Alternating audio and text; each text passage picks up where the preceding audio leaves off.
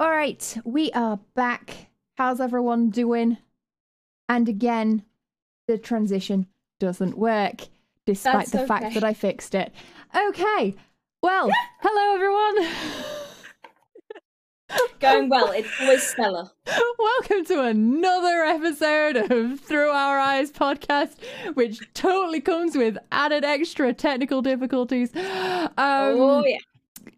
We I will hand it straight over to uh, our lovely co-host to introduce you to the Through Our Eyes project, what it's all about.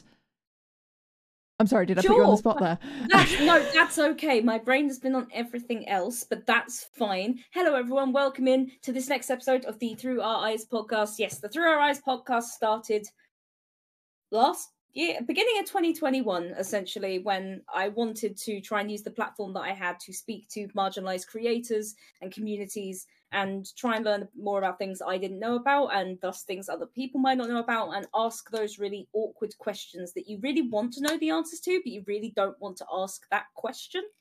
So we started the streams and we interviewed a lot of wonderful people, raised a lot of money for charity, and uh, then we very rightly realised that having uh, 30 guests over 10 hours is great, but you don't really get to know anyone individually. And so Dragthonia and I put together the Through Our Eyes podcast where we bring on individual creators and people from the games industry for a uh, two hour conversation where we get to learn about people specifically. Yeah. Um, so obviously, with this being a podcast recording, uh, the alerts are hopefully off. Um, and uh, if you wish to submit any questions uh, for our current guest, uh, there is a channel points redemption in the chat. Um, we won't be uh, interacting too much directly with the chat because obviously we want to focus on the topic that we're discussing, uh, and to make sure that our guest is given the the ample time and and uh, attention that they deserve. So, speaking about our guest, hello. Would you like to introduce yourself, your handles, what you do, um, and and your pronouns, please? I can do that, yes. uh, so, hi everyone, my name's Rosie. Uh, my pronouns are she, her, and I am a comms officer and community manager for a mental health charity in the games industry called Safe in Our World.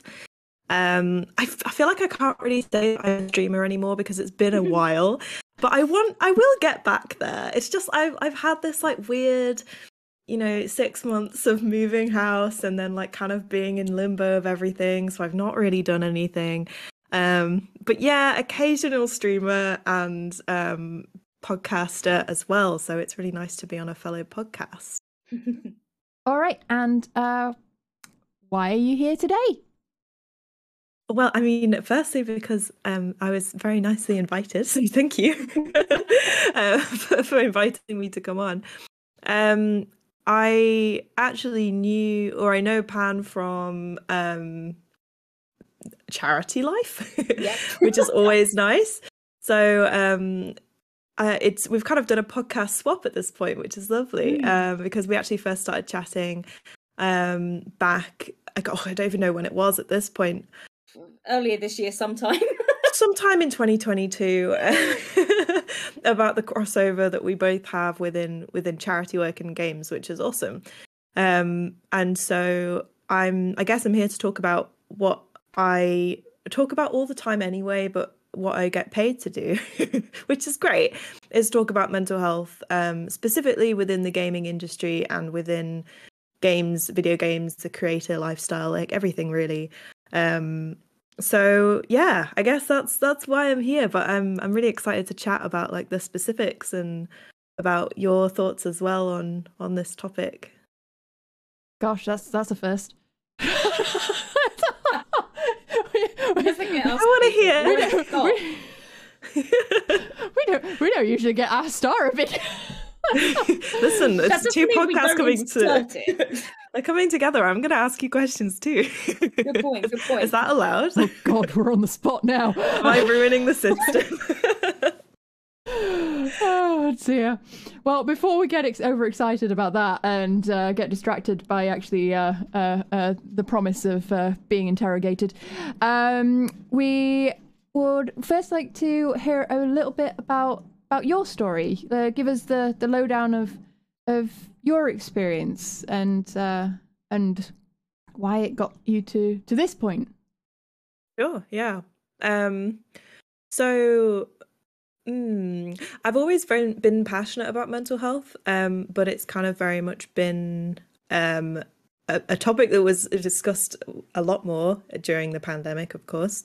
Um, and I've always kind of experienced poor mental health in a way. Um, so I guess in oh god, I don't even know what year it would be, but when I was at school, um, I was having a, a bad time. I'm not gonna lie, like it was um, it was a really difficult time, and at that point, it wasn't really discussed at schools in education about like how to look after yourself, and especially during like anyone who's been through any sort of academia knows the amount of pressure that it can put on people um, which is why I'm never going back to academia.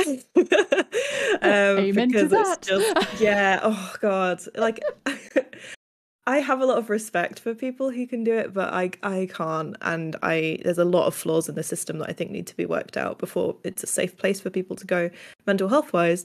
Um, but basically, it all kind of um, swelled into a, a massive breakdown as it usually does. Um, and then I decided actually I probably need to get some help with this. I uh, I don't think I can do it by myself anymore, which is we took it's like six years too long, uh, but we got there in the end, and that's the most important thing. Um, and so I started on medication. I went to university. I was like, oh my god, this is awful. It's like a great time, but also awful. I don't understand. Like it's uh, very conflicting. Um, and so I was kind of confused because everyone you know, was saying like university is meant to be the best time of your life. Or, well, they said school's meant to be the best time of your life. And then I was like, well, maybe the other ones are right about university. Went to university, wasn't the best time of my life. was like, I feel like I've been lied to. And then, um, and then I uh, suffered a, a loss, um, a, an unexpected loss um, from one of my flatmates and friends at the time.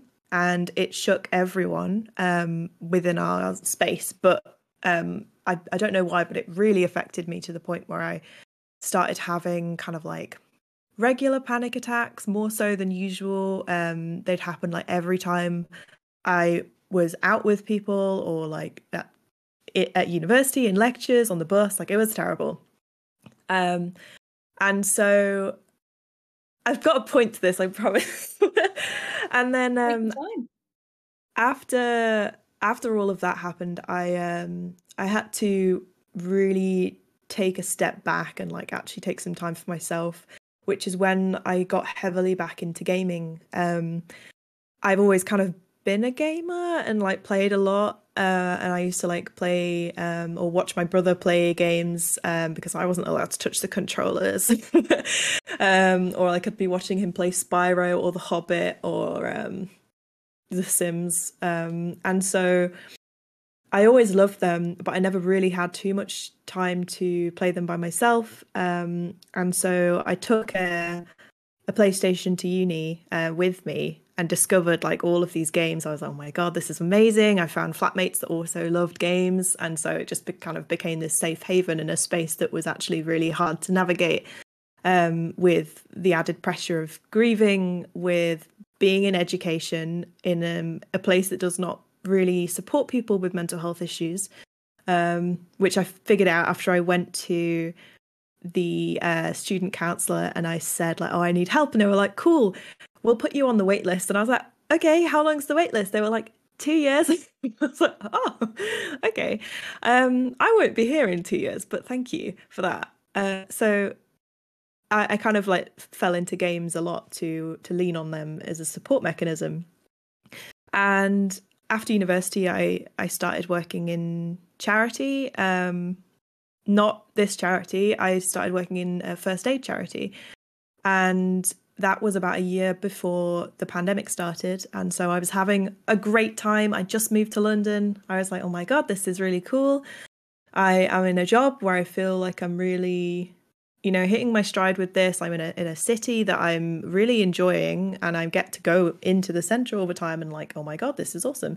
I got to do events as part of that. I was the like coordinator for the New Year's Eve on Embankment, like the fireworks and was for like Notting Hill Carnival and um, Wimbledon and stuff, and it was it was awesome. And then COVID happened, and all of that went away, and I didn't get made redundant, but uh, my role had to essentially massively change in order to keep me in employment, and so we moved into like the um, the national response of um, first aid and support, and I ended up um, coordinating the volunteers for the Nightingale Hospital in ExCeL, um, which was terrifying and really wild and really quite harrowing uh, being there.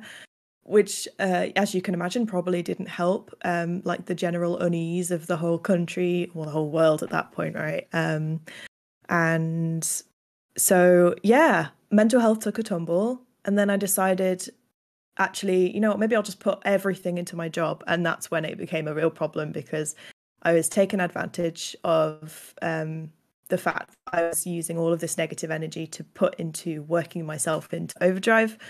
Um, I started having panic attacks again at work. Um, I got incredibly, incredibly depressed.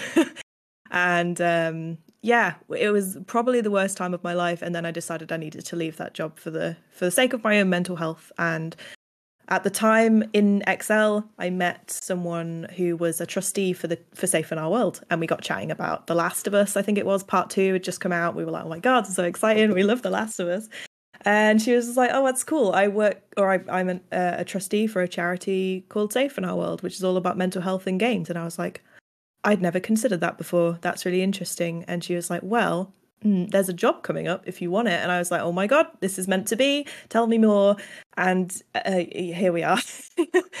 so, um, yeah, it's now coming up nearly two years. It'll be two years in a couple of weeks of working with Safe uh, and being able to talk very openly about mental health and trying to promote well-being in in teams um, instead of kind of suffering on the other end of that. So it's it's been a wild journey, but um, a really worthwhile one for me, and I feel like I've I've done a lot, um, but not not a lot at the same time. Um, but yeah, that's a very long-winded way of saying now what I do. I mean, no, no, we asked uh, for a start, um, but um, you said that uh, at the end of uh, your last job, that your mental health was taking a dive. You did also seek help during that period, or was it just the change that helped solve that?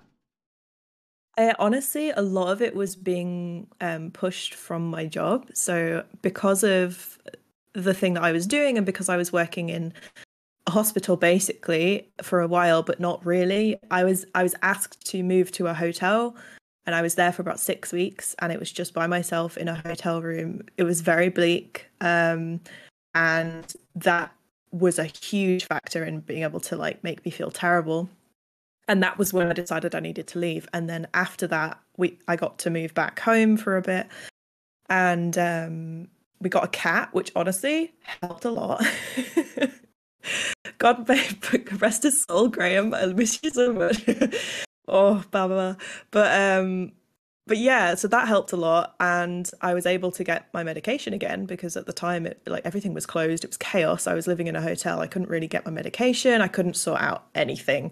Um, and so having that sense of normality gave me then a push to be able to be like, I can apply for other jobs. I can do this now. I'm working from home. Like I'm like seeing a different environment for the first time. I'm not having 12 hour days in an office by myself.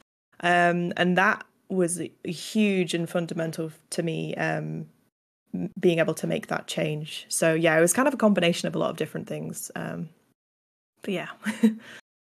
and are you still on medication? I am. Yes, I um.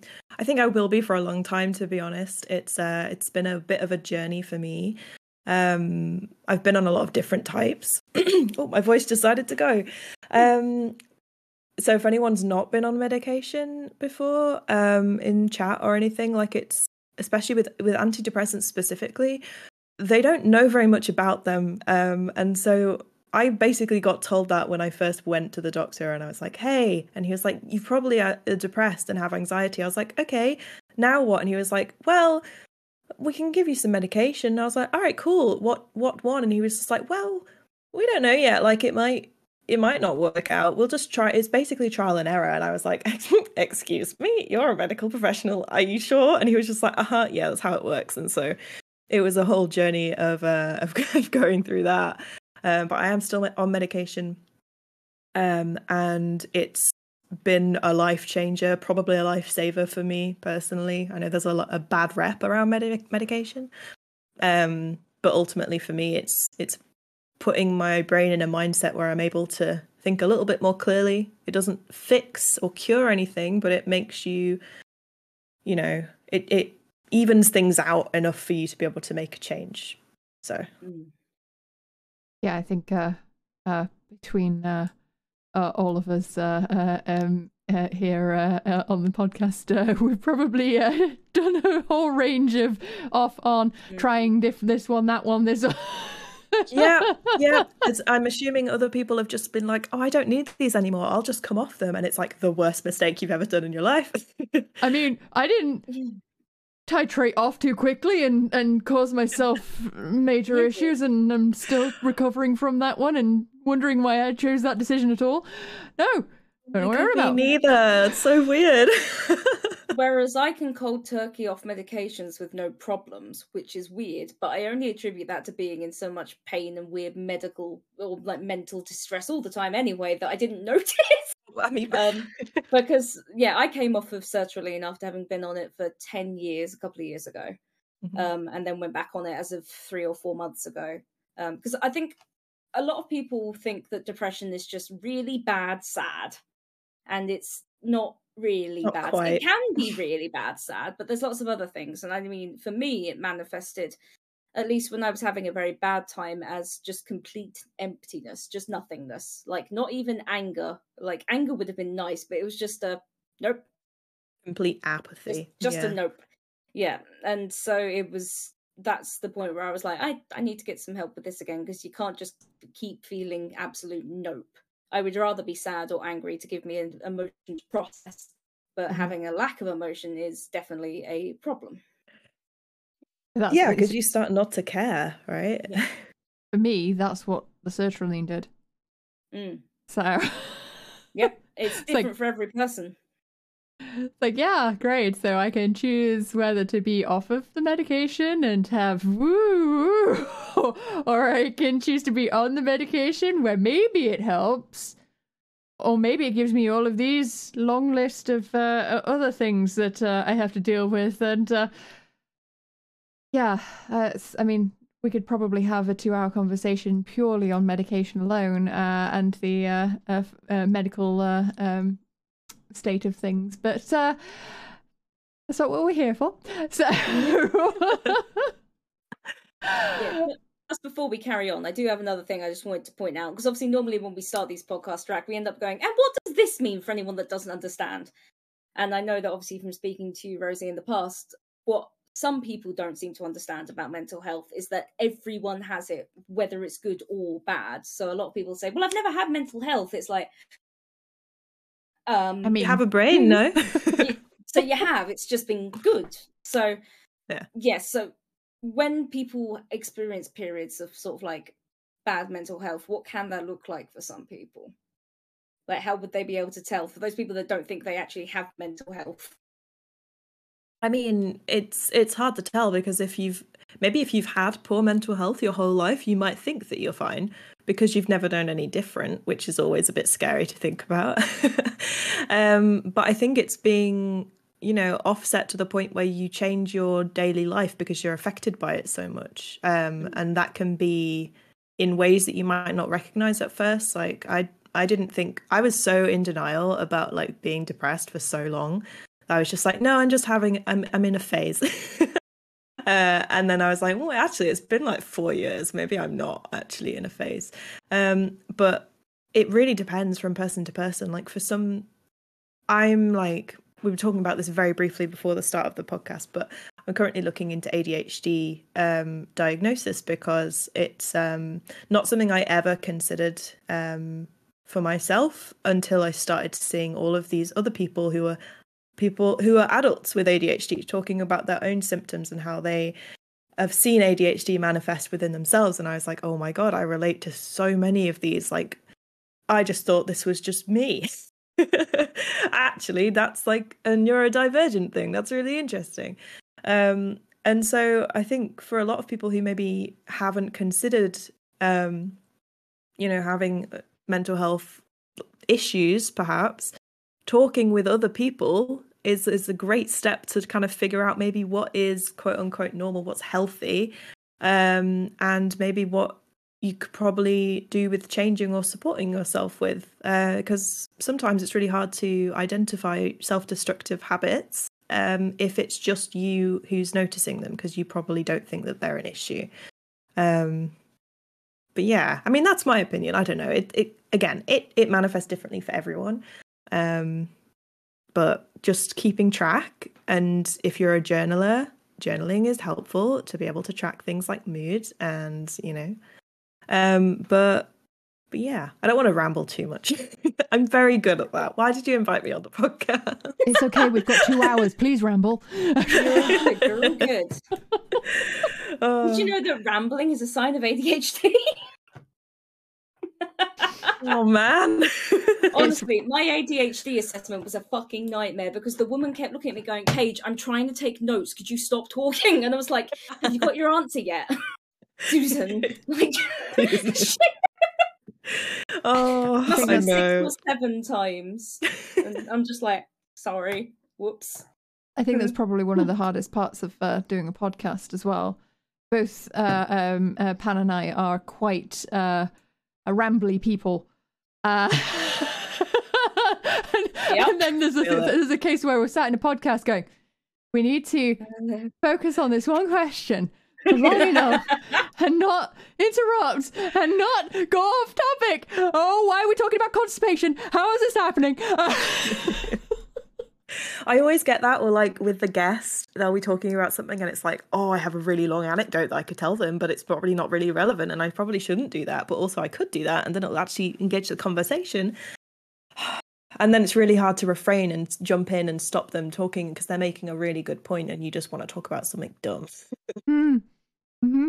Mm-hmm. That's why probably most of the time I look kind of like I'm phased out is because I'm spending the entire time going, mm-hmm, mm-hmm, don't say it, mm, don't, don't say, it. it, don't say it, don't. exactly. but I think that that topic brings us nicely onto our next question of uh, why is mental health an important topic to discuss? Well, I think, um, as Pan put it very well, everyone has mental health and um, whether that's good or bad. And so I think it's like pretty much everyone will experience poor mental health at some point in their life. Um, and so, from a purely like statistical point of view, it's important because you're going to know about it. Um, whether that's, you know, through yourself or through people you love or people you know. Um, and being just, you know, a general good person um, empathy is a good thing to have. and so learning about mental health, talking about it and destigmatizing it is is ultimately going to make the world a safer place for people who are really in a vulnerable position. Um, a lot of people, I think, and it's still around, is that kind of thing is if someone's depressed or if someone is um, suicidal, then it's, you know, everything is frustrating, annoying, or they're attention seeking until the worst happens, and then it's like a tragedy, right? And so there's never any prevention. It's just, uh, oh no, this happened. That's very sad. We should do more about this, and then nothing changes. So it's um it's incredibly important for for us to be talking about this topic, especially during one of the most like significant mental health declines in the country and probably in the world um, over the last few years, especially with the pandemic. Now, with you know the cost of living and everything, um, I know that it's not just about you know hereditary factors that can affect your mental health. There are other things. There are external stimuli that mm. will affect you, uh, and even just learning about emotional resilience can be so important to people. So it's like something that's embedded in our entire lives um, and so many things are connected uh, that you don't realize at first and so like even so for example, um, obviously my mental health uh, nosedived after um, I was experiencing a bereavement. You can't control that in your life, and I'm sure everyone will have or has experienced bereavement before. Um, and that is something that obviously can very much affect your mental health and your well-being.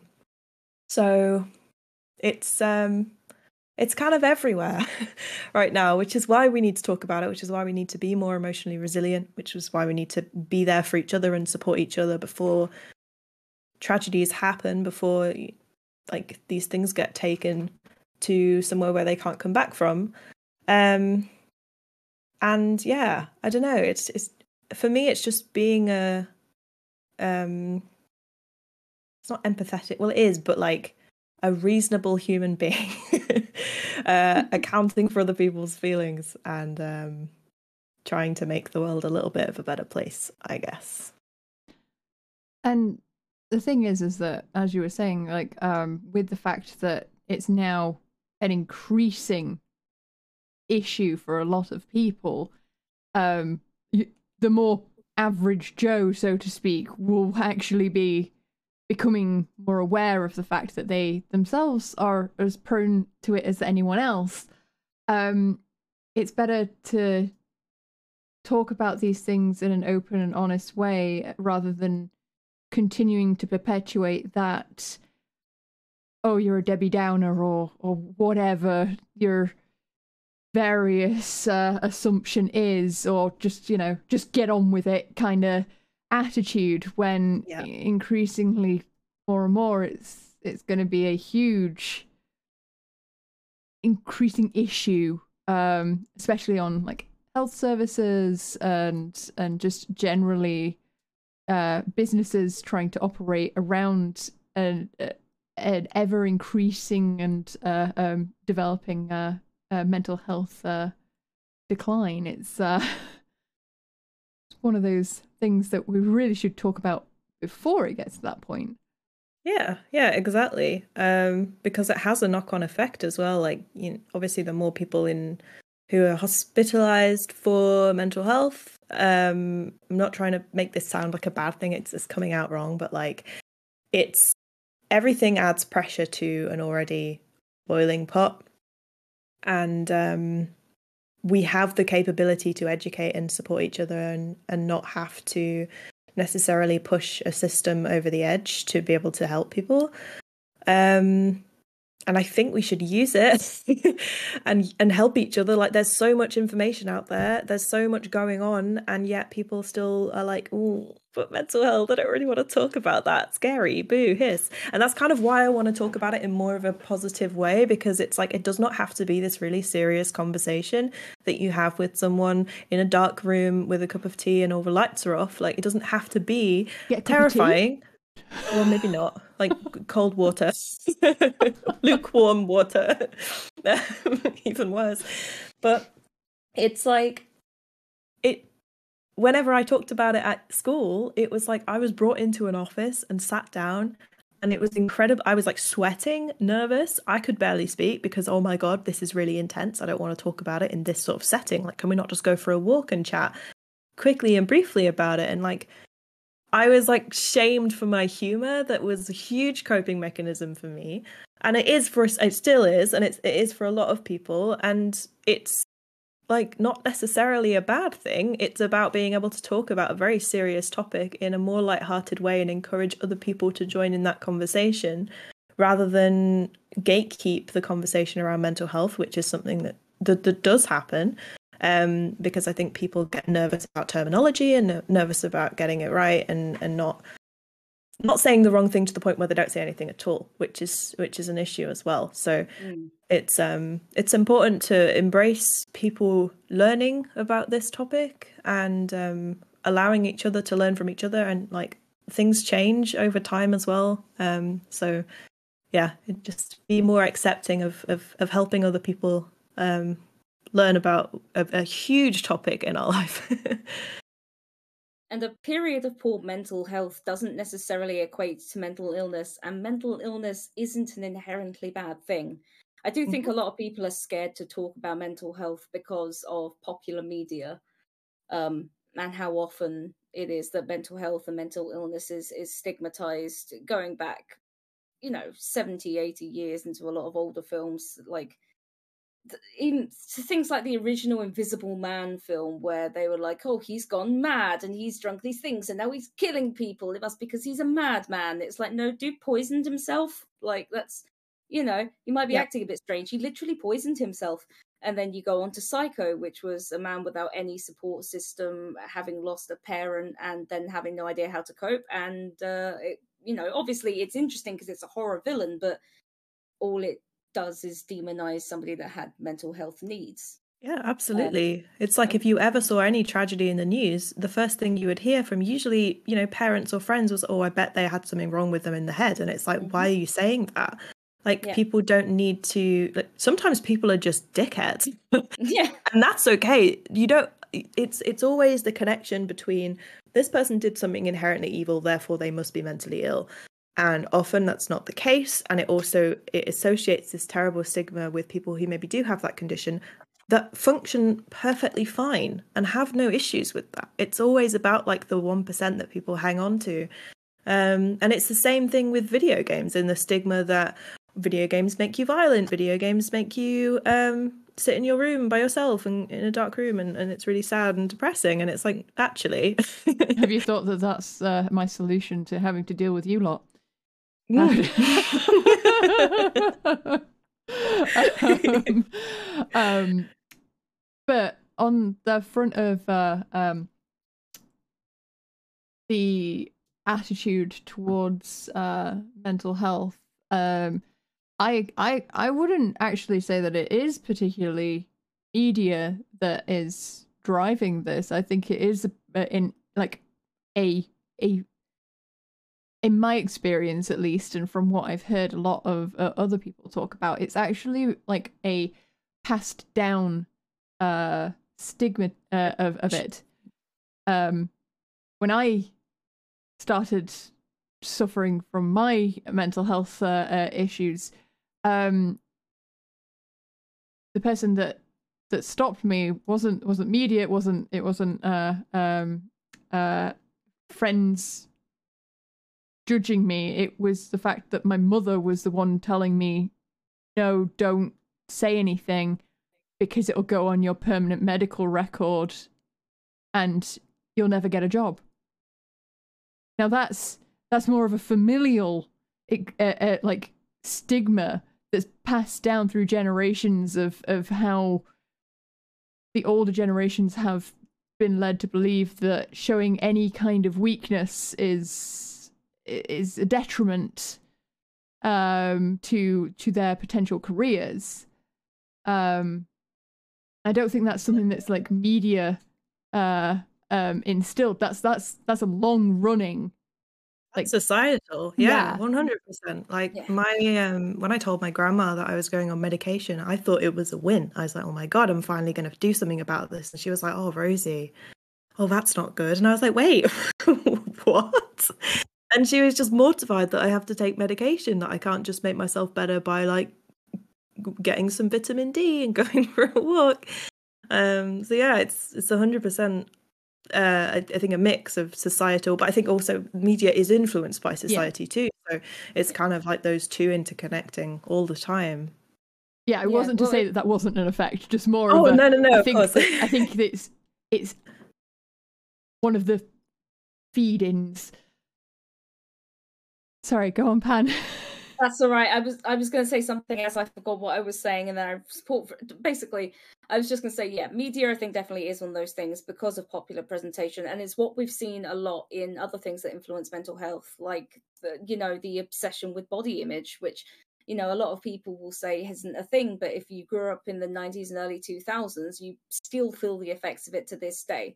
Um, and that goes for all different genders and sexualities and everything. Everything is cis heteronormative skinny, white, and has two kids attached usually once you get out the lingerie shops. And you know, it's everything for that creates another expectation, like you said earlier, Rosie, to like live your life a certain way and end up in a certain way, which isn't your fault if you don't want to. Not everyone has to. But then it does lead to this very unfortunate circumstance of uh, tradition, which, as I love a quote, I don't remember where it came from, it's just peer pressure from the dead.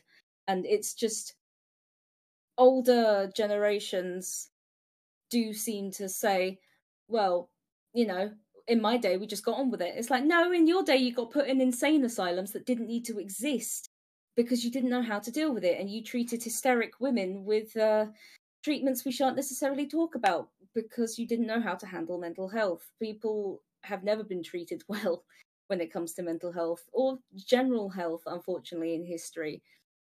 But it was much easier to pretend that they did because you just hid the problem, which I think is where what you do and what Safe in Our World does is so valuable because you can't just hide it anymore. The internet's so big and vast, anyone can say anything they want very, very quickly, and that message can spread. So why not say the right thing and the good thing to actually help someone? Yeah. It's like it always baffles me how there's people like on this planet that are like, hey, I'm going to use my voice for hate and only hate. I'm just mm-hmm. going to spread malice everywhere. Like, I've just never quite understood that. um, from, I mean, I'm, I'm guessing it's some kind of projection or like yeah you know need that they, they they feel they have to do but um because they're angry at the world or whatever but i'm just like there's so much good to share and there's so much support to be able to help each other with um that we can focus on oh hi cat oh hi streaks she's about to go and attack the window don't worry i love it i just realized the door's closed so ty's probably going to be upset with me okay oh, no. so um just to keep the ball rolling on our on our train of thought before we get distracted. Um, so, what are some uh, of the issues that you've come across um, in the field as a creator or as someone working in a mental health based charity? So, yeah, it's interesting. Um, I think there's this kind of unspoken feud between mental health professionals and mental health advocates, um, which isn't really talked about very much. Um, and I think personally that there should be a healthy mix of both. I don't think you need to be a mental health professional to talk about mental health, um, especially your own. You you know your brain better than anybody. Um, but I think those who choose advocacy in mental health need to be very conscious of the words that they say and the people that they're talking to and how they can affect that. Um, and so language is a very interesting one to talk about because as um, as someone who is very public facing and um, also like podcasting and stuff, you uh, I'm sure that you both have this as well. You have to be very considerate with the words that you use to make sure that things don't get misconstrued or that you, they don't come across um, like in in the way that you didn't intend. And um, mental health can be very similar because you have to be very careful about what you say and and what who you're talking to and how you say it. Um, and that's always been an issue, I think, um, potentially in those who maybe don't know how to talk responsibly about mental health, who maybe offer advice um, rather than resources and support, uh, and and really toe the line between peer support and treating someone, um, which is uh, unethical. So um, yeah, being being very careful to to make sure that advocacy doesn't draw into the line of advice giving um is, is a thing for me. Um but that's like a really weird sort of niche one. I think the other issues that you can get is are like obviously people um not taking you seriously or, or, or mocking um, for for talking about mental health. Um, and you're always going to get that i think no matter what you're talking about. Uh, there are there are people who, have different opinions for you and that's the internet. And that's just something unfortunately that we have to deal with at the moment. Um, but yeah, there will always be people who don't take you seriously and, and mock you, and they probably haven't had anything uh, mental health wise affect them in their life, or if they have, that they're they're trying to suppress that. Um, oh gosh, what else? I mean, within games specifically, uh, there's a lot of barriers that we face. I'm mm. sure anyone who's observed the games industry for any amount of time has seen the horrors that have come out of this of this industry in terms of well-being, um, crunch, um, discrimination, bullying at work. Like there's so much um, in this industry that needs to change. And that's not to say that there isn't positives happening because there definitely are. And we're working with so many companies on making positive change and and trying to create hope. Um, however, there are always companies who will sadly be the reason that we need to still exist. Um, and I'm not obviously not going to name names or anything like that, but um, that is always a a barrier for me. Is that it sometimes feels like uh, for everything you're doing well, someone else is is kind of shooting it down in the other corner of the world, and it's like, why? Come on, we're making strides.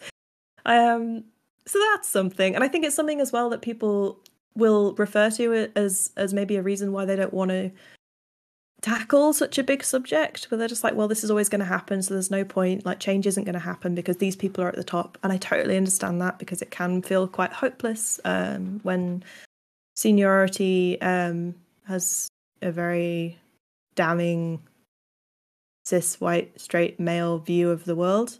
Um, and and you know that can be incredibly disheartening for a lot of people in the industry to to think um, but it's not all doom and gloom. And I guess um, what we're trying to do at Safe in Our World and within the industry in general is promoting our own self worth. Like this industry is full of passion and people will take advantage of that. But if you know your own worth and you know your own boundaries before you start applying for things and getting into um, opportunities, whether that's like creator led or um, uh, like uh, oh god, words are hard. Job led. Um, not that the two can't coexist, but if if you're pursuing a career in games versus um, maybe trying to work with a partnership on a creator side, um, yeah, being able to hold standards, hold people accountable, talk to other people who are going through the same sort of thing, and create a support network of a lot of different people to make the, the industry a safer place is is trying is what we're trying to do i guess um, and by you know fostering that normal conversation and, and positive change around it. So I've, I forgot the question. I've just been like spiraling. What so are the sorry. major issues in the field uh, as a creator? Oh, um, but yeah yes major issues. Um sorry. Like railroaded that. Um as a creator, it's um it's challenging because I think sometimes when you're talking about these really passionate things and maybe you have like quite a small base or like a small following or something, you might feel like I've certainly thought it. When I first started the podcast, I didn't really have any listeners and I was like, maybe I'm just maybe no one really cares about what I'm talking about. Maybe I should just give up with this because it's like it's if no one's listening, what's the point? But then also I've kind of learned from that that it doesn't really matter if anyone's listening because if you believe in it, it's not taking up too much of your energy um necessarily. And it's like it's kind of broken into my personal life in a way because I talk about this so much. Um I've had people come to me and say like oh you know because of you i'm i've like gone to the doctor about my mental health. And i was like okay that's first of all incredible. And like i might cry in a little bit because i'm going to get really emotional about it. Um and that's amazing. And like just being able to help like one person literally like go and get support is is worth it. So like that's a barrier that I think I've overcome at this point or trying to. Um, but I know that it's still one that very much exists in a lot of people is that maybe they're not getting the um, the viewership that they want, and that affects their mental health and and such. Um, but yeah, I think they're the main challenges. I mean, yeah, I mean, you're always like, no matter the subject, you're always going to get like trolls and stuff like that that that will make your life harder as a creator and and um, make it more difficult to talk about what you're passionate about. But ultimately it's like a weird set of, of niche barriers that I think will depend on person to person uh, on what their vulnerabilities are. So, yeah. So even if you help, sorry, if even if you help one person or you educate one person, that one person could influence a million others and you'd you maybe never even know it but like it's it is one of those things i definitely think for people who are neurodiverse as well where numbers are like for me numbers are way more difficult to to quantify um because my brain will go big or small and that's it so it's like oh no six people have seen this that means i have failed but yeah. like if there was six people in a room with me watching me do something, I'd be like, ew, go away. There's too many of you. So it's a very different thing between what's tangible and what's not tangible. But that one person who you're able to help may then be able to get one of their friends to go to the doctor and get some help. And that person might tell an audience hall of 40 people to go and talk to people if they need help. And it may just go from there. So yeah. Yeah, exactly. It, like it's really, it's... yeah, it's difficult to to get yourself to understand, especially if you're not neurotypical and you have different difficulty visualizing, but everything you do has worth to someone. Yeah. And it cascades more than you think. Like mm. my dad called me a few months ago now and was like, What does she her mean in your email? And I was like, Oh, it's this. And he was like, Oh, right. Maybe I should do that. And I was like, okay. And then he's talked about me for a bit, and then he rang me like a week later and was like, "So I spoke to my manager, and we're all doing it now." And he works Aww. for like this pneumatics company that it's not a known thing to do something like that. Uh, it's very, you know, twenty years behind everything and that sort of. context but uh i was just like that's so cool. That you had that conversation with your manager because i was like just chatting shit on a call and sent you an email for no reason and, and we've ended up here. So yeah things go further than you think. Yeah. So i wanted to bring the conversation around to uh, the gaming side of things for a bit um, before we ended up down a different rabbit hole. Um, so you were saying about how uh, um, obviously in the actual industry there's quite a few issues but I wanted to focus more on like how do games play into mental health and um, what effect can they have, whether that be positive or negative. Yeah, it's um, it's kind of what drew me into this in the beginning. Is I had a personal connection with The Last of Us. Um, there's an article going out tomorrow on Safe in Our World which talks about this, and I was like very excited to be involved in it. Um, and people have so many like personal connections to games which have helped them through various things in their life whether they know it or not.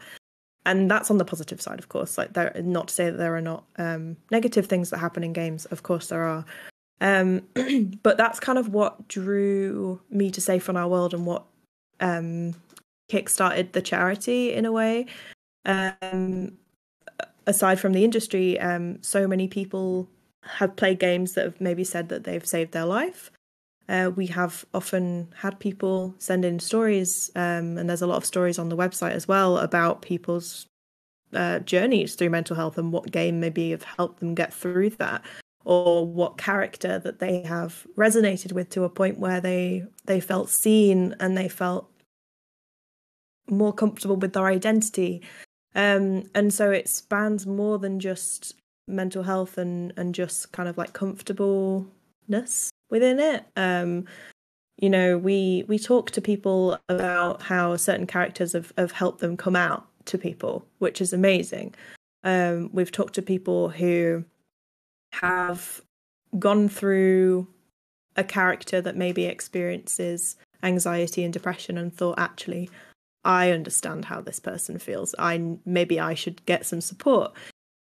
Um, representation in games is is incredible to help people with their own identity and that's a huge thing of what we focus off. So a lot of my job is actually looking through games to see the bigger picture behind them um, so like just off the top of my head there's a game called Ruya which is on our website and it's like a mobile game that's looks very simple it's kind of like a mixy match game and um, I spoke to the developer about it and he was like, "Oh, actually, yeah, it's about um, postpartum depression and how mothers can feel really alone and when you look into the story side of things, it's all about like her giving everything for her children." And I was like, oh my god it would literally just it looked it, what?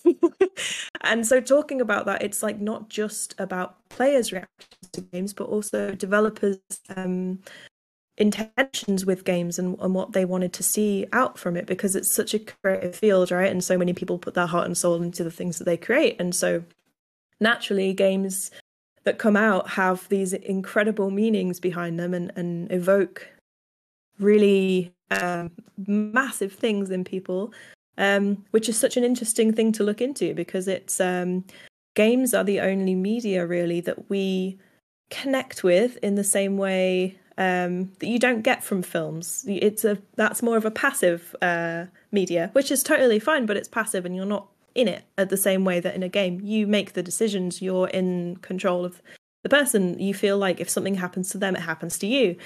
And so it's a very interesting medium to put someone in to try and send a message, um, which is why I was so fascinated by it, and, and which is why The Last of Us was like, oh my god, this made me feel a, a lot of feelings. Uh, this is amazing. I didn't realize games could do that. And um, so, yeah, I mean, that's kind of the, the main side of it for me. Um, but we also highlight games that have representation that's not stigmatized. So we were talking about this earlier within media, um, and you see it in, as well in a lot of horror games. Is that you see, oh, it's in a mental hospital. Oh, the main character is insane. Is crazy. It's in our language that we stigmatize mental health, whether we know we notice it or not. And it's really hard to unlearn that, um, especially if you've grown up with that. And um, yeah, it's it feels almost like a guilty pleasure sometimes to enjoy a horror game to think actually this is really this could be quite damaging to um to someone's mental health and we're seeing it now in you know the new um wizard game that we're not going to speak the name of mm. that's damaging to people um because of the intentions behind it and the people associated with it so it's like when people say that games aren't powerful, you can really look to things that can have such a profound effect on people and, and argue the opposite. Um, and so that's been like massive for me. um, I guess like there's so many stories to be told, especially around things that you don't see very often. So I was talking to um, someone called Rami is who's in our industry. Mm. fantastic person. Wonderful. Right. And he was saying, like, you know, it's about the stories that you never see. Like, we are constantly seeing, you know, New York, a shooter game, or like a World War game where you're shooting people um, versus uh, a Yorkshire town, maybe, or like a, an English thing, or in London. But you never see like these really small, quaint experiences that people experience in East Asia or in South Africa. Like you just don't see that in games because it's not a fair industry in a lot of ways.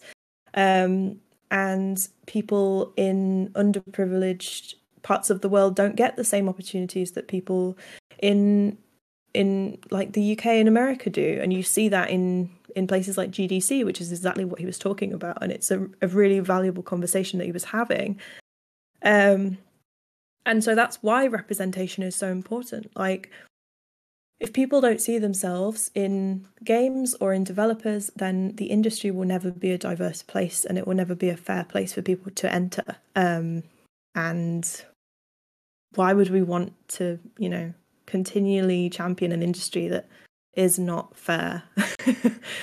so that's kind of why it's important for me. But yeah.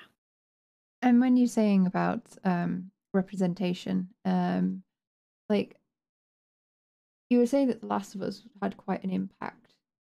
Would mm. you like to tell us a bit about that? What's what is it about The Last of Us that hit home for you? It was interesting because it was the first game that made me feel anything. I was previously playing silly games. It was like, haha, this is fun. This is narrated by a funny person. Ha, I like this. And then it's suddenly like, oh dear God, this is really emotional. I I feel uncomfortable with the mm. actions that my character is doing, which I've never understood before from a video game. Um, because you, for the most part, when you're playing a game, you feel like you're in control. But when a game forces you to do things that you maybe would not want to do in real life or that you wouldn't consider doing, it puts you in a very strange, challenging, and emotional position, uh, which I was, was something that I'd never thought I, could happen from a video game. And so that was like the first straw for me. The Last of Us 2 100% had that a lot. Like it it made you do things that you did not want to do and and some I, I criticize it a little bit for some of the things that I oh, did yeah. not want to do. Um I'm not saying the game is perfect at all, but um it challenges people in a, in a really interesting way. And um the first game kind of for me instilled the fact that in a world that was incredibly bleak there were still like pockets of hope in places that you wouldn't really expect it. And that was like you see that with the giraffe scene you see that in in a lot of different like little small subtle things. And when you're in a state of total depression it is so valuable to be able to remember that little things like that exist and that's why you keep going.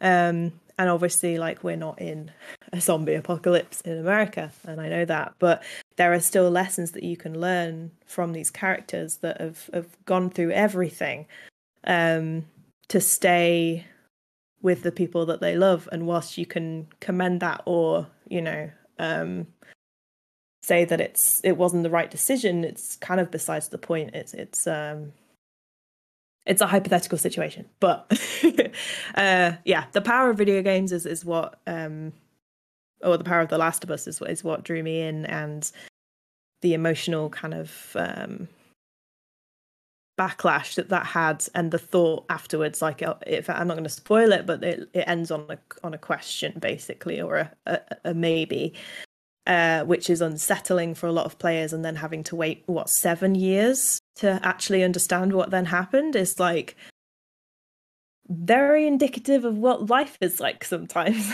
So it just felt like a very real they felt like very real characters because they were very flawed people. Um, and it's not necessarily it about having good people and bad people it's just the people. And the things that they do uh, can be good or bad so yeah it's uh i have a lot of thoughts on the last of us but they are the mm. main ones so yeah I would like yeah. to rewind for just one second to something you said, uh, just because I was remembering what you said about Rami and r- what Rami said about a few video games on on Twitter. Especially when talking about mental health, I think it's really important to also talk about intersectionality because obviously, being a good advocate, you, you have to remember that everything interconnects, and that's not like a you need to remember, Rosie. That's a royal you. Like, obviously, course. everyone needs to understand that things connect. But when you're playing your video games, and you're playing another war game or another shooter game, you have to sort of try and remember who is often the enemy in those games. And it's normally not white cultures and not yeah.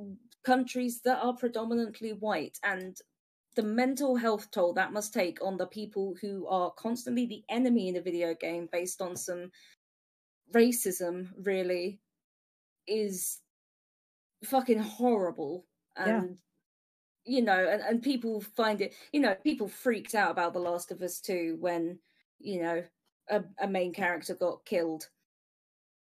But I don't see that energy anywhere else. And I get it, they're not the main character, but you do have to start asking the game developers why is that the case? Then why are we not getting characters from more diverse backgrounds? Why are people freaking out when a video game has a like a femme Latina lead, even rumored femme Latina lead? Why is that why is that a problem? And that's mm. that's something I really appreciate about Rami's takes because, Uh, as I say, I'm white as milk. It's maybe not something that ever would have come up in my brain before, but when it's pointed out, you need to pay attention to it, and that's where I think again something like what Safe in Our World does is really important because mental health needs are going to vary massively based on what you experience. And if you experience always being made the bad guy so that a hero can win and that hero is a Western audience who is predominantly white, that's horrible. That is yeah. really horrible. And that's why I personally love playing games where you actually do have a cool, diverse group of characters, or you play as a character who is not who you live as in the real world. Like, that's great. Yeah. Um, and the other point I just wanted to say was actually on good representation, which is completely the flip side. Um, I played a little indie game recently, which was a couple of quid on Steam. Um, and it wasn't perfect. Not all the representations were perfect, but it had one of the cutest representations of a person with severe anxiety that I've ever seen. And it was called Speed Dating for Ghosts. And it was so cute. It's just this very simple concept, not a big game, just you sat across the table from somebody you're speed dating with. And it's just a ghost with very severe anxiety. And you can be a dick if you want to. You can be kind. You can be pandering, and they may not like you for that but you can talk through things and actually sort of figure out what might be the right way to talk to somebody who is really anxious but trying. And i thought it was just a really lovely representation because you can go through some pitfalls. And as you say it can be really difficult to know what to say and whether to say the right whether you're saying the right thing or the wrong thing or if you're going to upset someone and yeah, video games are a really great sounding board. So yeah, if you if you see that in a, a humble bundle, if it's on sale on Steam, Speed Dating for Ghosts was a really really cute game, and it did have a moment at the end where I was just like, I need to protect this ghost with my entire life. I I need I need him to be okay. He's my favorite. What the fuck? He's so cute. Just li- little dude, little floating dude. it's just adorable. and speaking of representation, um, could you uh, think of any good representations that you've seen in uh, games, media, um, anything that jumps out at you as something that's good representation of mental health? Yeah, I mean, we. So uh, part of my job is to look for games that represent mental health well, or maybe um, tell a story about mental health that is educational or or in you know insightful. Um, and so we have a bunch um, on there. I think you know, games like Life is Strange are very interesting um, conceptions of mental health. I think the one that does it um, most amazingly for me is Hellblade, which I'm sure everyone mm. knows about and everyone's talked about it before, but it's, it's talked about for a reason. Um, Paul Fletcher was the mental health advisor on that, and he is part of our clinical board at SAFE, and he is fantastic. He's he's very well he's he's incredibly knowledgeable um, and very humble. Um, and he basically worked alongside a lot of people with lived experience to be able to capture what it is like um, with psychosis um, or what maybe um, how you would have been treated um, with psychosis if you're in uh, I think it's like 8th century Pictish times or whatever it is in, in Hellblade. But that's always I, I think it's always a, a green flag in a way if a lot of developers who are looking to represent people with mental health conditions have clinical advice advisors um, on board or at least work with a group of of advisors whether that be um, advocates lived experience or and clinicians because i think it's important. Uh, and so there's lots of different examples of that and i think there's a lot of ones that it's interesting because it again it depends on your own experience. Everyone will have slightly different experiences of mental health and everyone will have different experiences of um, getting support within that. And it kind of li- links into what um, we were talking about earlier in that um, as you know as a, a, very white person in the uk mental health is looked at in a very different way than if you're black. It, and and you see that a lot of the time in media and like I'm talking about like news outlets is that if you see someone who is you can clearly see that they're having issues with mental health and they're kind of painted as angry and dangerous mm. rather than they're vulnerable and they need support um, and so again it's it's often hard for me to judge maybe what is good representation of something when it's it's only indicative from my own experiences so I try to be very um like open about the fact that it's they're related games rather than recommendations or recommended games. Um, what might be fantastic representation for someone of uh, BPD or depression or um, anything really could be really triggering and not helpful for somebody else um, mm. because people's symptoms are different and often only it's usually only white wealthy people whose symptoms are observed in clinicians, which is why um, diagnosis often looks different as well. Yes. So um, yeah, it's a challenge, uh, which is why I'm looking to to be able to continue to expand that list and and have more kind of thought provoking games um, that touch on these themes, but not necessarily trying to educate you, but just more having, hey, this person is clearly like having delusions or they're having a persistent low mood and it's not necessarily diagnosed as anything it's just who they are. Um, because often especially in in the uk you don't get diagnoses very easily as we know. And so um, I, I think it's really hard to sometimes promote games that maybe um, focus on a diagnosis only rather than the symptoms that come with it. Um, so yeah, I don't know. There's a lot of different representations um, and you can visit the website um, if you want to like look at a list of stuff that I've curated. Um, and they're all on there for different reasons. so um, yeah, it's like it, uh, I don't know. it's not an easy question to answer. No, I mean, uh, I can't say uh, there's ever been a point where we've had someone on the podcast uh, go, "Yep, and that's it. Imagine. It's a very short podcast. yeah, yeah. Like it's usually a case of like you can think of maybe one that you particularly enjoy, but then there's obviously there's always going to be a mixture of feelings. There's always going to be a mixture of opinions, and it's more about it's thought provoking to think about um, our media consumption in a way of how what are we consuming and what are we taking away from those characters those scenarios and those stories that we're we're we're taking in? Um and how can we share those positive ones? Um or those ones that give us a a needed experience with others yeah because you often see like focused as well in the media is like the negatives that happen. I mean, the news is filled by tragedy all the time, um, which means you never usually get to see the positives unless nothing's happening, which is very sad. And I think that's very um, telling of our culture. And I don't know whether it's, I mean, it's more than just British, but it's always focusing on the negatives and never really taking time to celebrate the goods. Um, which is so important because like you see so much good happening and then it's like yeah well anyway did you see that this happened is drama? Scary. Someone spat on chris pine. Yeah. let's move away from the general situation that's happening and let's move on to something that doesn't mean anything.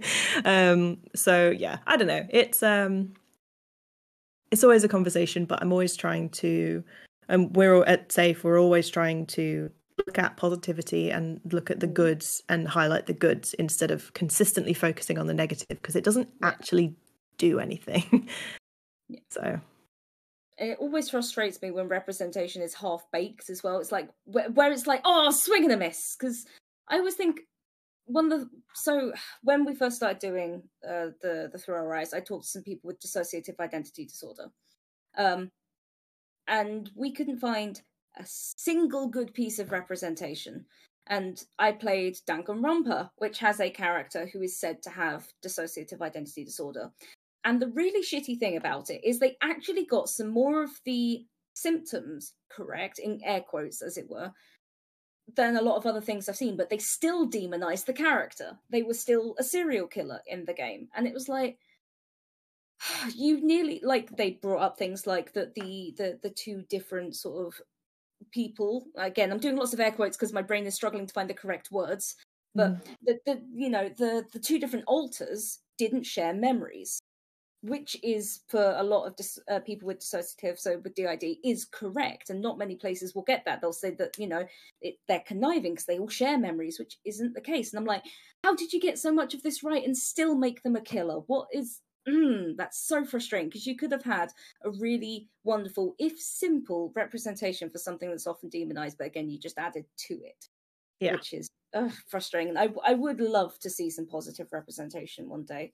But then you do get the other side where sometimes things are evangelized and said, like again, this isn't a mental health thing necessarily, but people with Down syndrome are often evangelized to be so happy and beautiful and pure, and people with Down syndrome are people. People. Exactly what i was going to say is that you often see like characters who are represented and they're more about their so in like specific characteristic they're trying to um put on the person let's say like a, a you know um uh words are hard uh, a mental health condition or a sexuality or like anything and they make it all about that rather than actually that they're just a human Yeah. being that happens to be depressed that happens to be gay and it's so disappointing because i'm just like just create a character like it's not it's about the, creating a person rather than um filling in boxes at the last minute so Yeah. Yeah.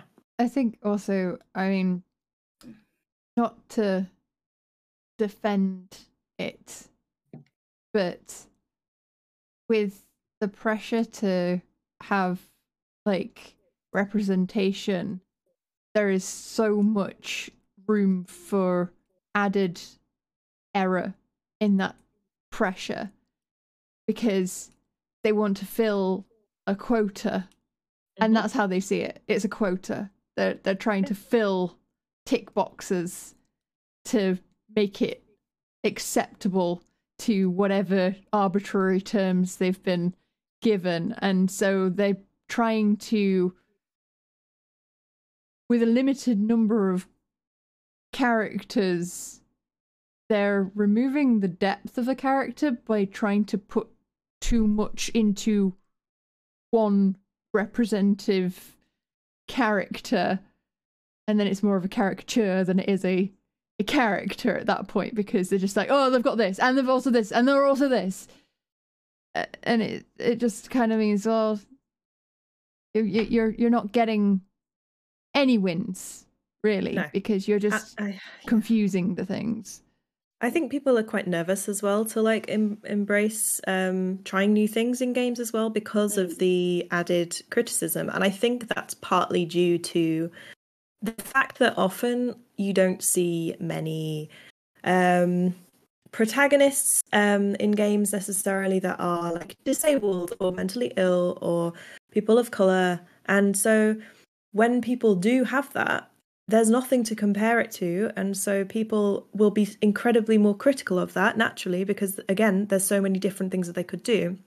And because they're not representative of every single person within that then it's like well it's a letdown right? Um but there are so many games out there that have got the same characters in them. They're just different outfits. Um and because you see yourself so much you don't think about it. Um and so I think people have a right to be critical about it, um, but it's it's about finding a balance and being able to have an open discussion about creating represented characters um, in a way that is with people who are marginalized and with the people who you're trying to represent, um, which is always, um, I think, a step that people miss for some reason, um, which is wild to me. But um, yeah, empowering people to make the games that they feel represented in is important and not consistently making the same action shooter with the same protagonist to seven games, you know? So I mean, I would I would be happy to see a uh, um uh action shooter game or a war based game where the actual main character has the PTSD that goes with being a soldier or a or, you never see it, do you? Have like- you played Spec Ops: The Line? No. Spec Ops: The Line may be a bit controversial because it has some very fucked up scenes in it, but it is. Uh, unfortunately, this is a bit of a spoiler, but it's the only way to really explain it, and I think it's one of those that uh, uh, it's one of those you have to play to really understand and believe. Like you said with The Last of Us, it is one of the very first games that ever hit me in my gut, and I was like, "Holy shit! I did not expect that expect that to go the way it went." And without giving the entire story away, it is about a soldier with the effects of PTSD. But because it it gives you the role of a player insert initially, you go through a bunch of the game gl- like gleefully doing the things you would normally do in a shooter game until it starts to unravel the story around you and starts to reveal PTSD to you. And I was just like, for the first time, not that I understand, but I get what they're trying to tell me. And I, I think if you have the stomach to try that game, one, it, it played really well. It, looked good. Unfortunately, it does still have the thing of it's a white American dude up against a bunch of black and brown skinned people. But I think that's also the point because it's a, meant to be a, a, a speech on, you know, on the white savior complex and PTSD and veterans who are left behind and things like that. So I think it I think in a lot of ways it has good representation, but because I'm not all those people, I can't say if it's perfect. But it is a game that I at least saw played and went, I didn't expect what I got, but I'm very glad I played it. You do have to be in a good headspace for it because it will punch you. Yeah. I find that with a lot of games actually, especially the ones that I have to try and I'm like, oh dear God, I, I'm going to play half an hour of this and then I'm going to need to put it down because it's a lot. And that's the point of it for the most part. But um, mm. Yeah, I think uh, touching on like PTSD as well, I do think that's one thing that The Last of Us Part Two did quite well. Mm. Um, in in some parts in the state that obviously you see these people doing absolutely unspeakable things. Of course, it's going to affect them in some way, and maybe it's not the way that you would think it would be. Mm-hmm. But it's interesting the way that they portrayed like flashbacks and such. Uh, and yeah, it's interesting. No, I don't think any game is ever going to nail all of them, um, but it's good to point out the good in what we do see, so that mm. hopefully they can be replicated um, well and, and continue to be seen as best practice for other developers and and and such. So, yeah. Mm. Okay, so before we move on to audience questions, uh, I wanted to finish up with uh, a question about um, what's your takeaway from your experience and what good has come of it? From my personal mental health experience, I mean, I think it's made me a, lot, a lot more empathetic, uh, and I think a lot of people say that. Um, and whilst I don't think you need to go through trauma to be uh, an empathetic person ever, um, it's helped me see things from a very different point of view um, and made me really value the people who do make me feel safe and valued and valid. Um, because before, I think I was very accepting of of people, you know, just walking all over me, treating me like garbage. I was like, well, I deserve it. No, I didn't actually. um, and so it's very stereotypical of people going through shit and then actually coming out kind of like feeling stronger but you do like i feel more emotionally resilient something that would have absolutely floored me six years ago is kind of like it's a tuesday now it's whatever um, and that's, that's a good thing or a bad. it's not either it's just a thing right because it's like hmm. well yes you've become more resilient, but also it's not a bad thing to be soft. And I think that's important as well. You don't have to become this hard shell of someone um, to be able to get through life. It's okay to show emotion. It's okay to do that. I think it's becoming more self accepting of what you're feeling and allowing yourself to feel that instead of kind of putting it away and, and manifesting it into something worse. So I think it's taught me on a lot about myself and a lot about how I think, even though it's still a mystery to me for the most part, as we, I'm sure everyone thinks as well, uh, trying to figure out your own brain is really hard um, because you're always observing it from one point of view. But um, yeah, I th- I just think it's it's made me ironically, I was going to say it's made me more eloquent about talking about mental health. um, and I think it has because I didn't used to be as good as I am now, um, which is still not great, but it's getting there. Um, I have more confidence in being able to talk about things that I would usually hide away from um, ever mentioning. So I'm like learning how to be proud of myself in things that I would usually dismiss as just being, you know, the everyday, the basic.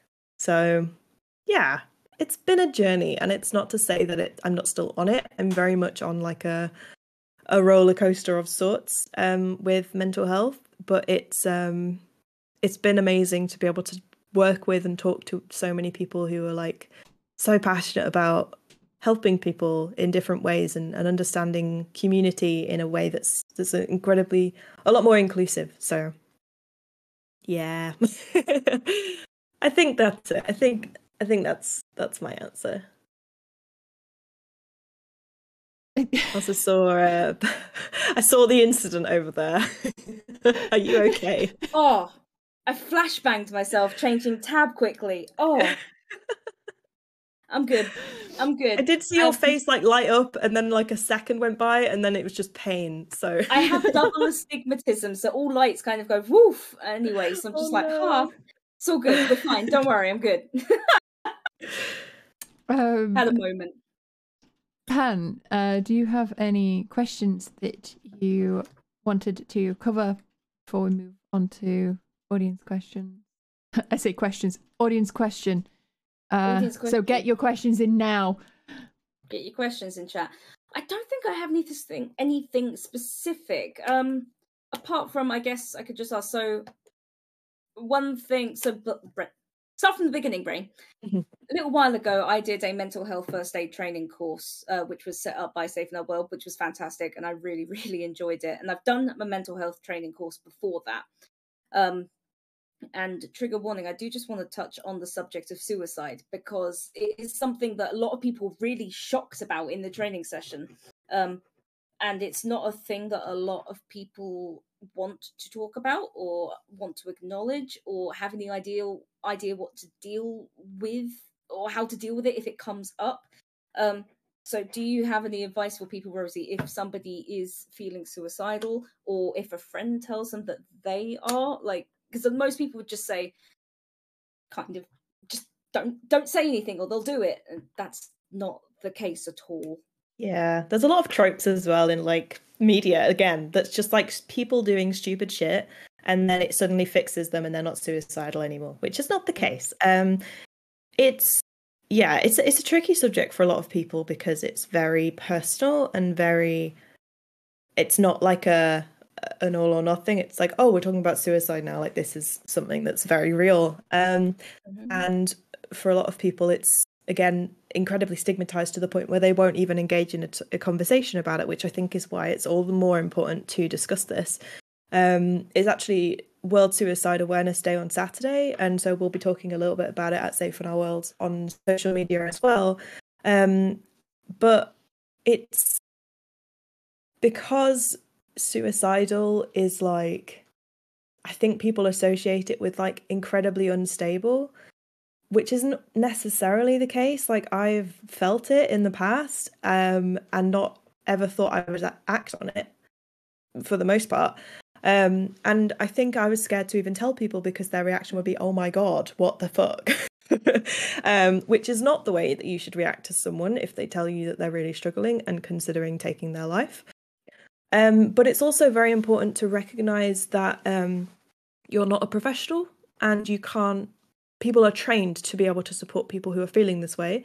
And it's not a um a failure to send someone to a professional or to to offer them resources that could potentially save their life. Like you don't need to take on the responsibility of talking someone down and making feel like making sure that they're safe. Like of course that's a huge part of it but there are people who are trained to do that.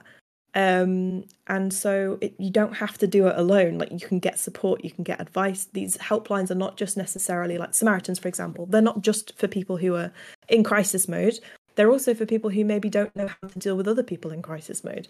Um because if you can't force someone to get support if they don't want it which is a really hard pill to swallow but it's true um but you can do everything that you can to support them other than that in a way that you're comfortable with um, and so having like a bank of resources to be able to share is always really good, really helpful, especially when we live in a society that is very digital. Um, it is very easy to share these sorts of numbers and support lines and text based things, which is something that I would have loved um, at the time where I was at lowest. It's really hard to talk on the phone to someone if you're in the worst state ever. Um, so, or like potentially if you can't speak because you live in an unsafe place, or if you you live in a place where no one knows that you're feeling this bad. Um, so having more accessible ways to be able to talk to professionals who know how to deal and support you is uh, is critical. Um, but ultimately, I think the main thing is to just they're a human being. you don't have to. I think people tr- get so nervous and tread on eggshells with people, but they are still people. Um, be non-judgmental if you possibly can it's really hard to do that actually. Um and if you've gone on the mental health course you'll know as well like because of like biases and stuff that you already have in your life it's very difficult to listen non-judgmentally. Um but often just listening is is a huge part because a lot of people feel like they can't talk to someone. So if someone comes up and tells you that they're feeling this way i mean it's it's probably showing a huge sign of of trust and strength that they're able to do that in the first place because it's it's incredibly difficult to say that um so just offering a space for them to be themselves and not have to feel like they're hiding this big secret is is very valuable um but not being the sole responsibility is also important because people talk a lot about um, supporting suicidal people, of course, but then they forget the aftercare of the person who had to support that because it does have an effect on you as well. Um, so it's finding a balance. Um, it's admitting when you need help and not taking on too much when you're not qualified to do that. Um, you can still be a friend to a suicidal person. You don't have to be their therapist. So but again, that's again that's just my opinion. Um, I think everyone else has a different one, but um, just be a good person. Don't take on too much, and know where you can get additional support for yourself and the person struggling. There's... It's one of those things. That as a streamer, you'll often, well, not often, but you can end up with some people treating you as a therapist, or, or you may get somebody coming into a stream and saying, "I feel suicidal, help me." and it can be really scary to have no idea what to do with that and for it to derail everything but yeah i think validating that that is a legitimate way for somebody to feel but that you are not the person equipped to deal with it is okay yeah because sometimes you're just not yeah. the best thing you can do a lot of the time is validate listen and um, signpost them to where they should be going because you're you're listening to them you're you're validating their experience um, but you're also putting them in the hands of, of a professional a professional that word is hard um, although i know how much darker my background has gotten it's really depressing it's so sad you can see like there's no light outside anymore so grey outside oh. um i mean there's a reason that it's called a support network it's not yes. meant to be just one person that is uh, um, the sole support. It's supposed to be a a group or a a a collective resources of of help. I mean, there's not one thing that can can fix suicidalness or, or or mental health issues. It's it's a collective of of options. That's why no one can ever give you just a direct answer of how can I stop this? Is yeah, it's it's it's such a there's a lot to unwind. Yeah. yeah. okay, right. Uh, let's get on to audience questions. So, did you ever trial consider trying anti-anxiety medication instead of antidepressants? As personally, it was my anxiety causing my depression most of the time, and a lot of the anxiety medications can also help with chronic pain. I never had the option to. I was very much told, "We're going to try you on this now," uh, and unfortunately, often that's how it goes. I think if you have a good rapport with your the person who is you know, dispensing medication and whatnot, maybe you have a better say. I just didn't. um, but I think it's really important to be able to try a lot of different things to see what works best for you. Because as we've said, doctors don't actually know an awful lot about antidepressants and how they interact with us. Um, so it's important that if you don't think something's working as it should be, to say that um, and try and work towards a different solution. Um, I think I would be really interested in um, anti-anxiety specifically rather than antidepressants because I do think it's like a a, a cure-all for a lot of doctors to be like, oh, just have these, you'll be fine.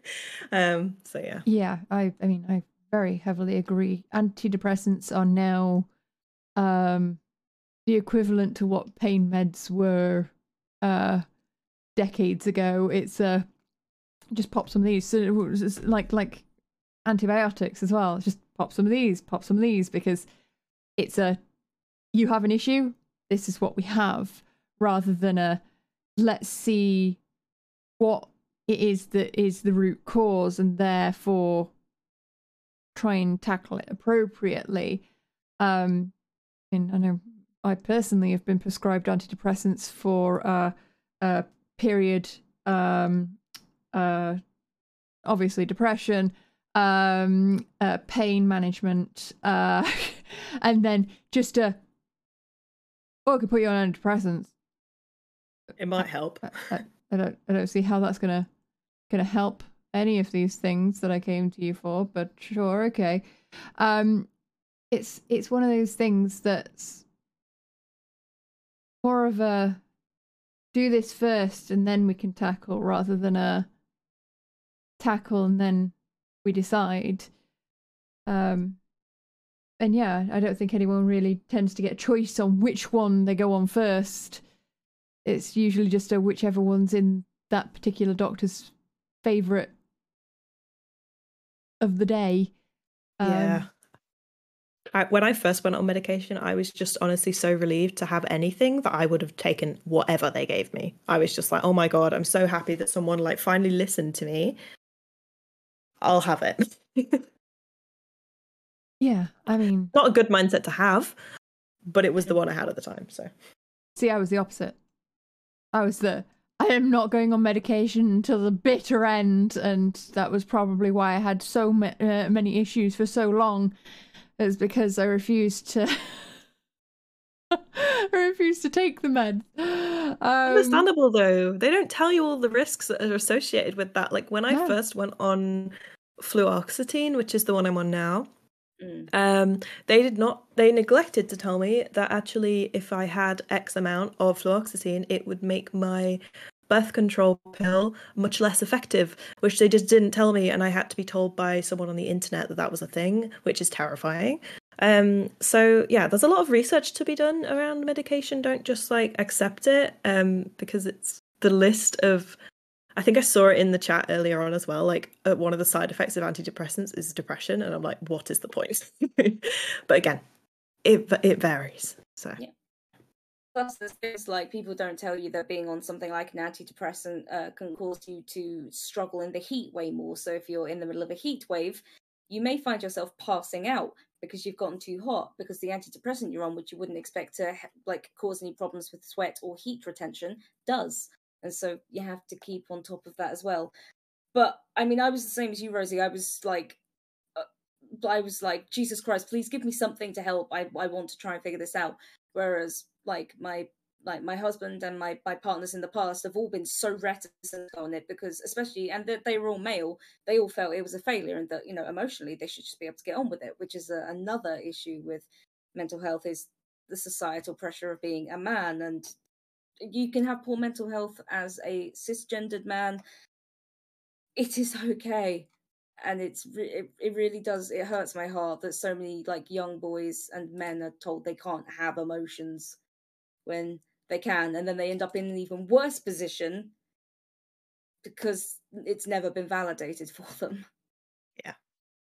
It's really sad. And you see it a lot. And I think that's why a lot of people, especially young men, turn to video games in in a sense because they can just outlet their emotions elsewhere and it doesn't have to be in real life quote unquote so you know it's um it's very sad that people i feel like people can't have these conversations as, as a part of a normal day like i'm i'm very privileged now to be in a position where i have colleagues and friends and social circle that are very not tolerant because that's the wrong word, but very supportive and open with this kind of discussion where not everyone has that privilege and not everyone is in a safe position to be able to do so. So it's um yeah, it comes from a privileged place as well, and I think it's important to remember that. Okay. Um Next question. Uh, what would you say is something simple that consumers can do to influence the creators to be more open to add even small but well represented mental health into games, I assume? Oh, that is a hard question. Um, I mean, well, don't support bad gaming. it does send a message. Like, I'm kind of joking, kind of not. Um, with games where you see zero or harmful representation or harmful lack of representation. A lack of support can be very telling to people who are maybe looking to make another game. Um, it's very difficult because I think a lot of people, consumers specifically, feel like their voice is not heard because there's a vast wave, a sea of, of gamers that all shout into the void and nothing really gets listened to. Um, but that's not necessarily the case. And I was at a um, a conference recently, um, talking to or listening to, sorry, someone talk about old school RuneScape and how they have now implemented well they have done it for a while but they have a polling system so you you vote on what content you want to see in the game which is really interesting to me because it's a terrifying concept for a lot of designers because they've given up their creativity and they've um, they're putting the future of a game in the hands of the public which is often a scary thing to do um, but it's actually been really interesting because everyone who has been voting, it has to have like a 75% pass rate and stuff. So players and consumers are very much in control of the content that goes into the game. And that's why it has such a dedicated fan base, which is fascinating to me uh, because you don't really see that in any other games. No. Um, and so I do think like your voice matters more than you think it does. Um, and people rally for change on social media all the time, and it happens. Like you, I had a podcast with someone called Momo Misfortune, who, if I'm sure you're familiar already, but they rallied for uh, custom pronouns in The Sims 4, and it happens. They did that. Um, that actually is a thing in the game now, which is incredible. So the power of social media is very like it is it's influential and I think it's important to be able to get these things across and to let people know when something is one not okay because that's often a huge sign like companies know they fucked up if they post something on Twitter and it's got more quote tweets than normal tweets. Like they know that they've done something bad right? And people can you have a voice you have a say. People take note of that. People's tweets have gone into like IGN and stuff. Like you got you are listened to more than you think. Um so not being afraid to actively challenge um, game devs, not in a harassing way or not in a disrespectful way, um, because as a community manager, you sometimes you get treated as though you're not uh, a person behind the brand. I totally understand that. However, in a, I feel like I have to preface everything I say. you can you can send um God, what is the word? Not criticism, feedback, constructive feedback um, to developers directly, and they will probably see it. so um, it's worth having your voice heard in that respect if you want to see change happen. Um, but also celebrate the games that are doing it really well. Like that's it. That's a really important thing. Is that people will be like, "Oh my god, have you seen this amazing game that actually it's got different pronoun options it's got different sexualities represented in the game like there's so many different diverse characters within this this game and i love it and that's why and you see them take off because communities rally behind it and they're like this is awesome we love this um and so that's very telling as well to to other um developers who are maybe hesitant to try that as well and just go for the safe option. So there's a few different things, but yeah, highlight the good and shout out the bad in in short.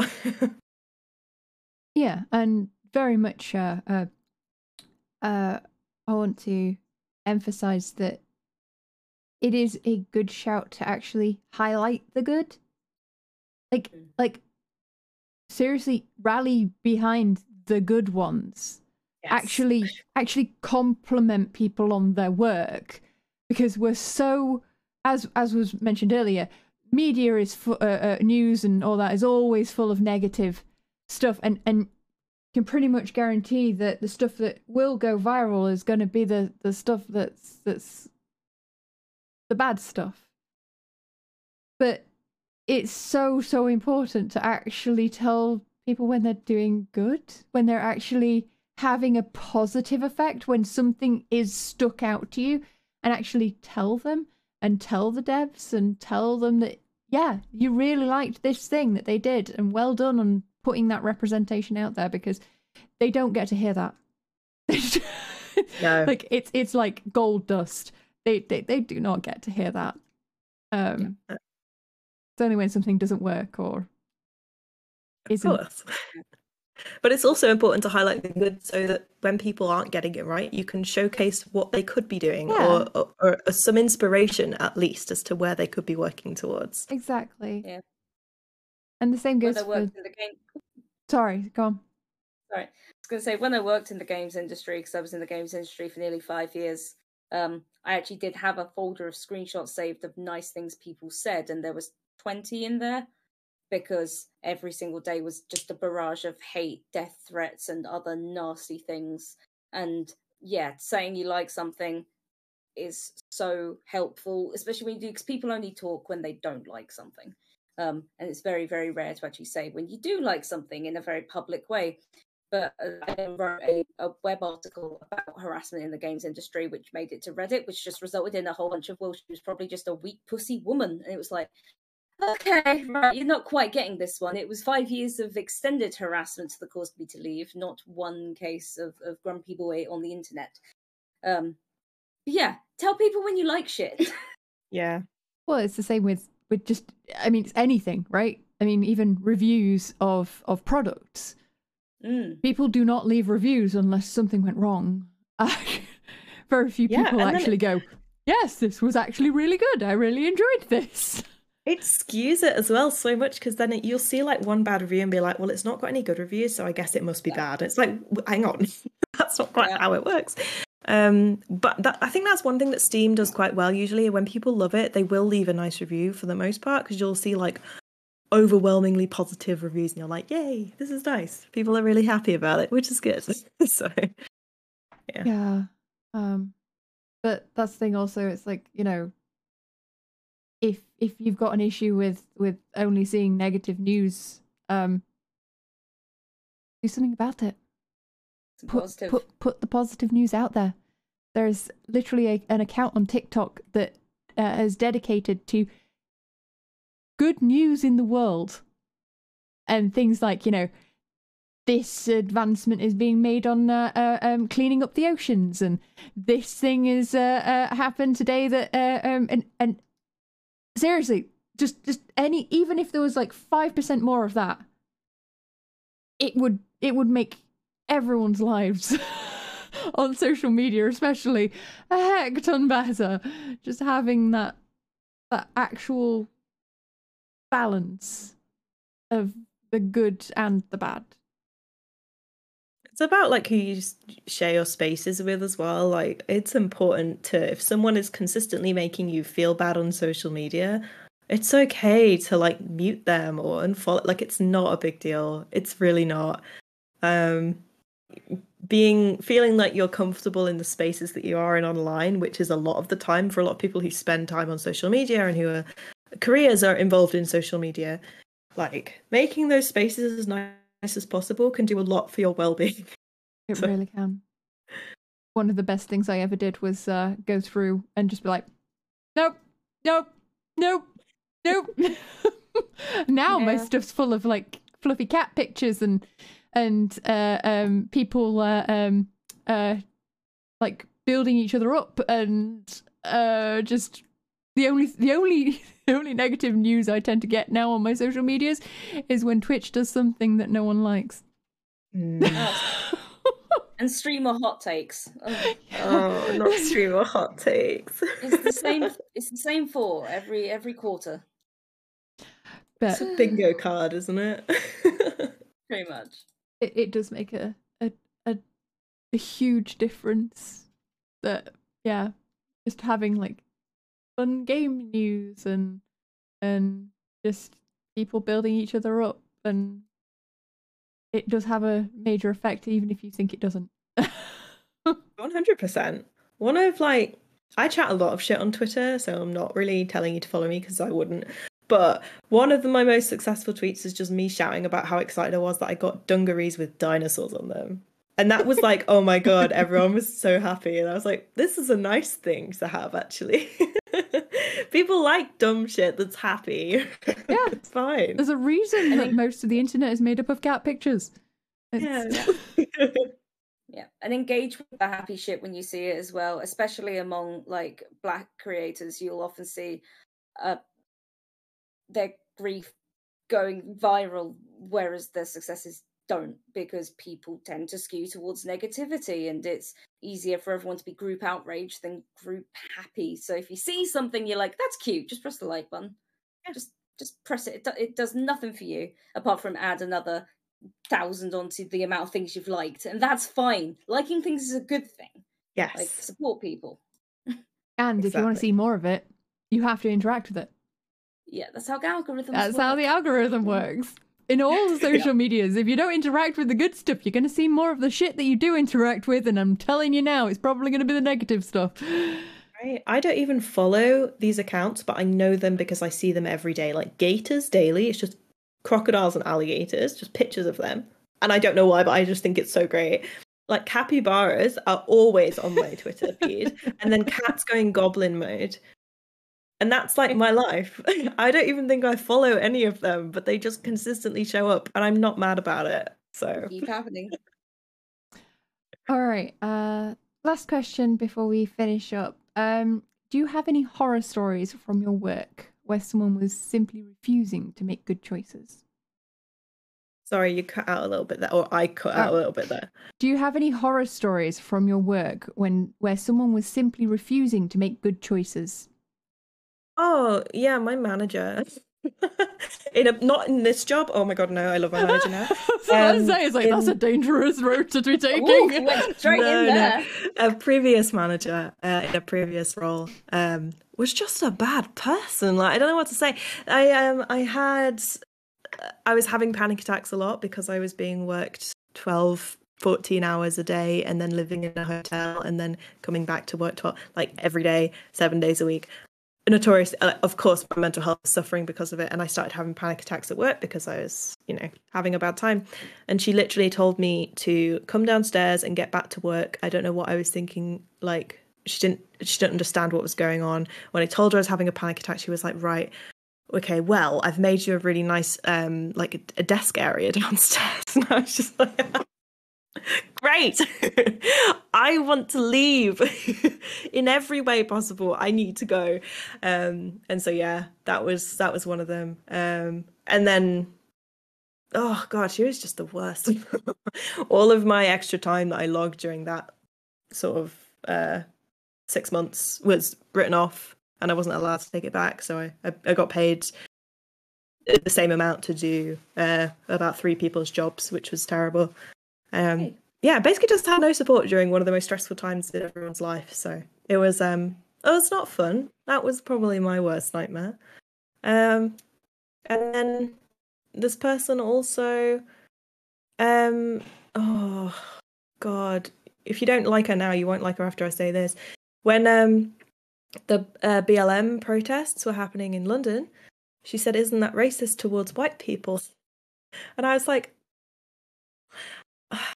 I need to go. I can't have this conversation with you right now. Um, and yeah, that was honestly part of the reason why I left as well, because I was like, you're just a terrible person. But okay. so um, hmm, that was my worst one, I think.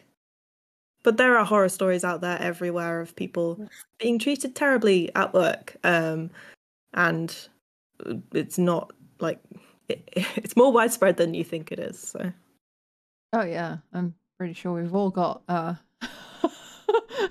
I, for just for, from what I know of uh, um, at least uh, Man and Pan's experiences, uh, um, I, I know that we have definitely got horror stories to talk about for hours. But yeah, it's it's very Yeah. common. It's That's so sad though that we have horror stories, but we don't have like examples of really supportive workplace. Well, we do, but like they're few and far between compared to the horror stories that you have. I have a great one. I feel like I'm a I have a great horror boss. story right now with No. this. oh dear. Be your own boss. That's that's definitely the better way forward. um No, I love my boss now. I have a great time.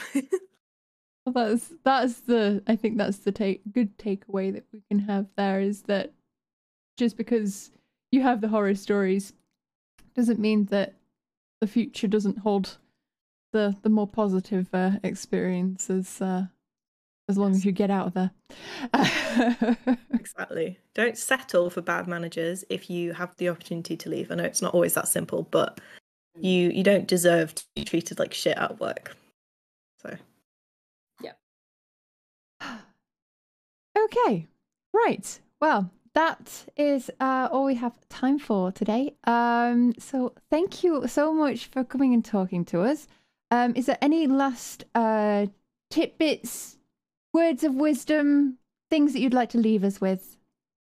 Oh god, wisdom? Probably not. uh, no, just be nice and uh, be mindful of other people as well um, when you exist on the internet. I guess. I want to end on something happy. I feel like I've not ended on something happy. You just you're you're, you're worthy of love. You're worthy of of people giving you time and respect and um, you you're kicking ass more than you think you are. Done. Mic drop. All right, could I get uh, shout outs for uh, Pan and our guest Rosie today, please? Um, go check them out. Go spread some some love. Um, but yes, thank you, uh, Pan, once again for for uh, uh, co-hosting as per. Um, and thank you again, Rosie, for joining us and talking to us. Uh, your time is is your most precious resource, and so we're we're very thankful that you you chose to come and talk to us uh, today. Oh, Um, thanks for having me. Yeah. so next through our eyes will be in two weeks. Um, my next stream will be tomorrow.